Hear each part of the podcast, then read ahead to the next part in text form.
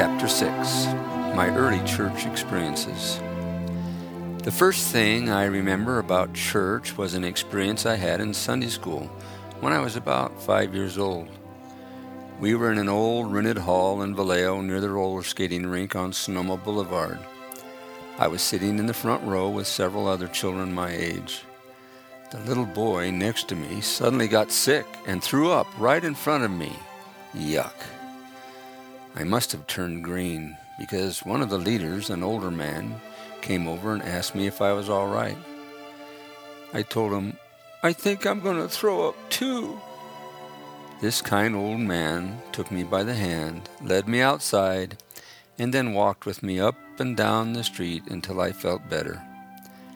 I don't remember his name, but I do remember that I felt happy that he rescued me. It was my first experience with a church leader. I'm glad that it was a good one. Later on, when I was a little older, I remember going to primary.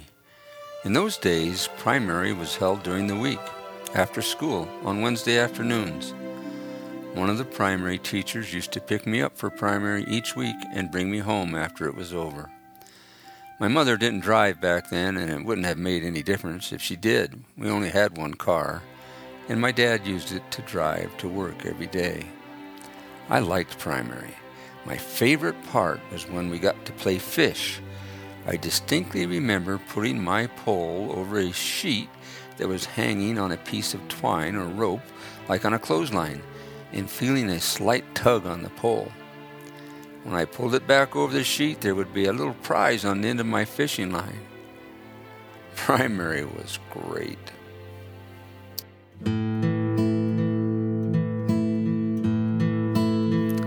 Our church finally moved from the rented hall on Sonoma Boulevard to our own building at the end of Tuolumne Street. I remember going there when it was being built. Beyond the church, there were just cow pastures. Since then, that vacant land has all been filled in with homes and shopping centers. In fact, the first little home Molly and I bought as a young married couple was built on that land about a half mile from the church. The church was actually built in two phases. The first phase was the cultural hall and a few classrooms. The cultural hall also doubled as our chapel for several years until the chapel and the rest of the classrooms were built during the second phase. In those days, the members participated in the construction of their local church and paid for at least half of the cost out of their own pockets. Members had lots of things to contribute to back then. Besides tithing and fast offerings, there were assessments for the local building fund, ward budget, welfare budget, and temple construction. We also were expected to have a ward or stake welfare farm of some sort. Our stake owned a prune orchard in Napa. I remember working there when I was a deacon, and years later when I was married, our whole little family worked there. Donnie, Norman, and Sonny will probably remember the farm. Maybe even Adam will remember. It's kind of sad that we don't have welfare farms like that to work on anymore. There was real value in working as a family side by side with other families. There are still opportunities to do that at special projects, canning assignments, Bishop Storehouse, and things like that, but not as many as there were back in those days.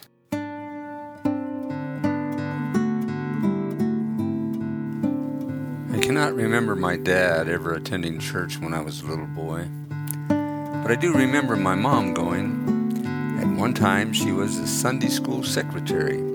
She sat up front at a little table where she kept the rolls.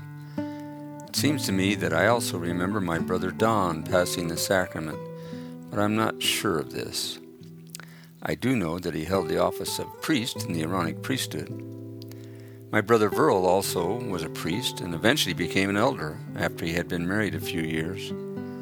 Unfortunately, he fell into inactivity shortly after that because of an incident involving his son Neil.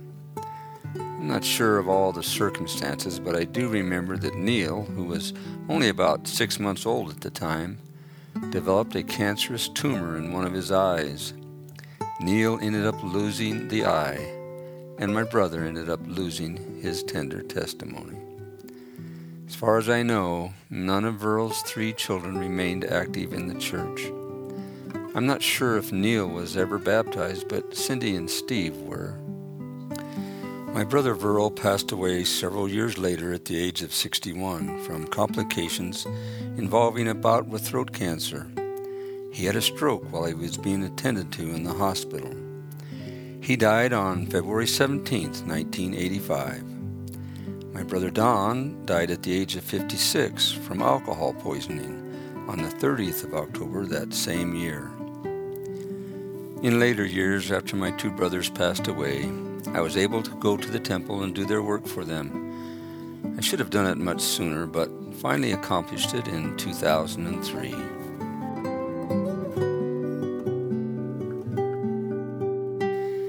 My sister and I attended church fairly regularly when we were young, but without support from home, we both fell into inactivity as teenagers.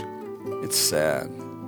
But undoubtedly, our teenage logic reasoned that if our parents were not going, why should we?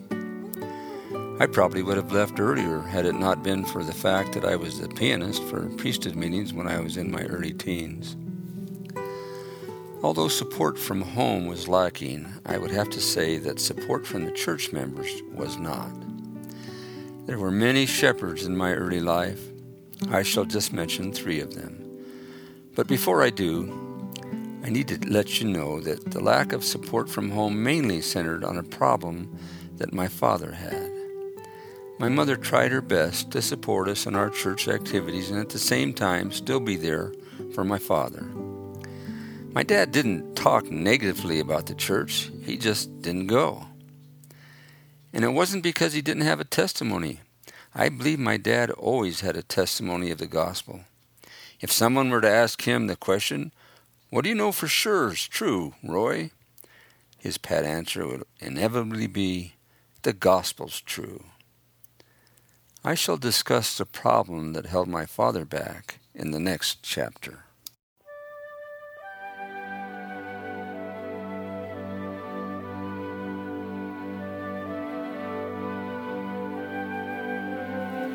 Brother Cheshire was a kindly old gentleman who was the grandfather of one of my friends at church. I think I kind of adopted him as my grandfather as well.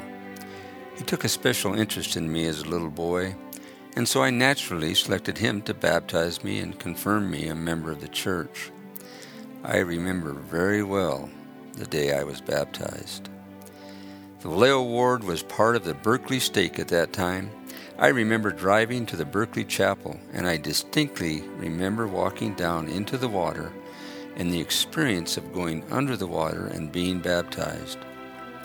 I also remember driving home, sitting in the back seat of the car, and thinking about the whole experience.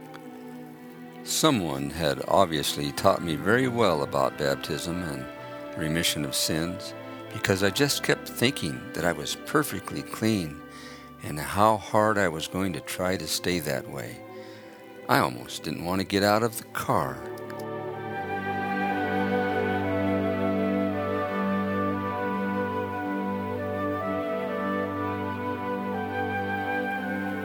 Bishop Nearings was another kindly older man.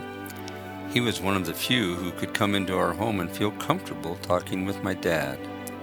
They both worked on Mare Island and had a lot of things in common. Bishop Nearings was our ward teacher.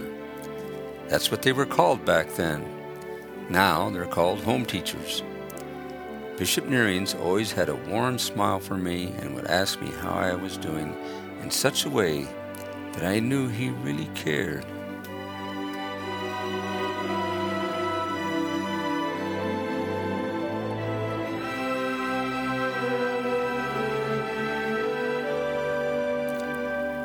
Brother Vern Newman is the third shepherd I want to mention.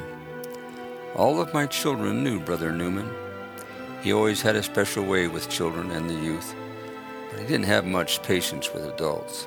He expected more of them, I guess. He was known in Napa as the Tic Tac Man, always ready to hand out a Tic Tac candy to any child who knew the magic words. How are you, Brother Newman? May I have a Tic Tac, Brother Newman? Yes, all of my children knew Brother Newman. But I doubt if all of them know that Brother Newman was my bishop when I was 12 years old and a deacon. He used to pick me up for church every week so I could perform my priesthood duties.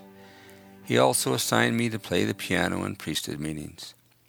He did everything in his power to keep me coming to church, and I still love him for that.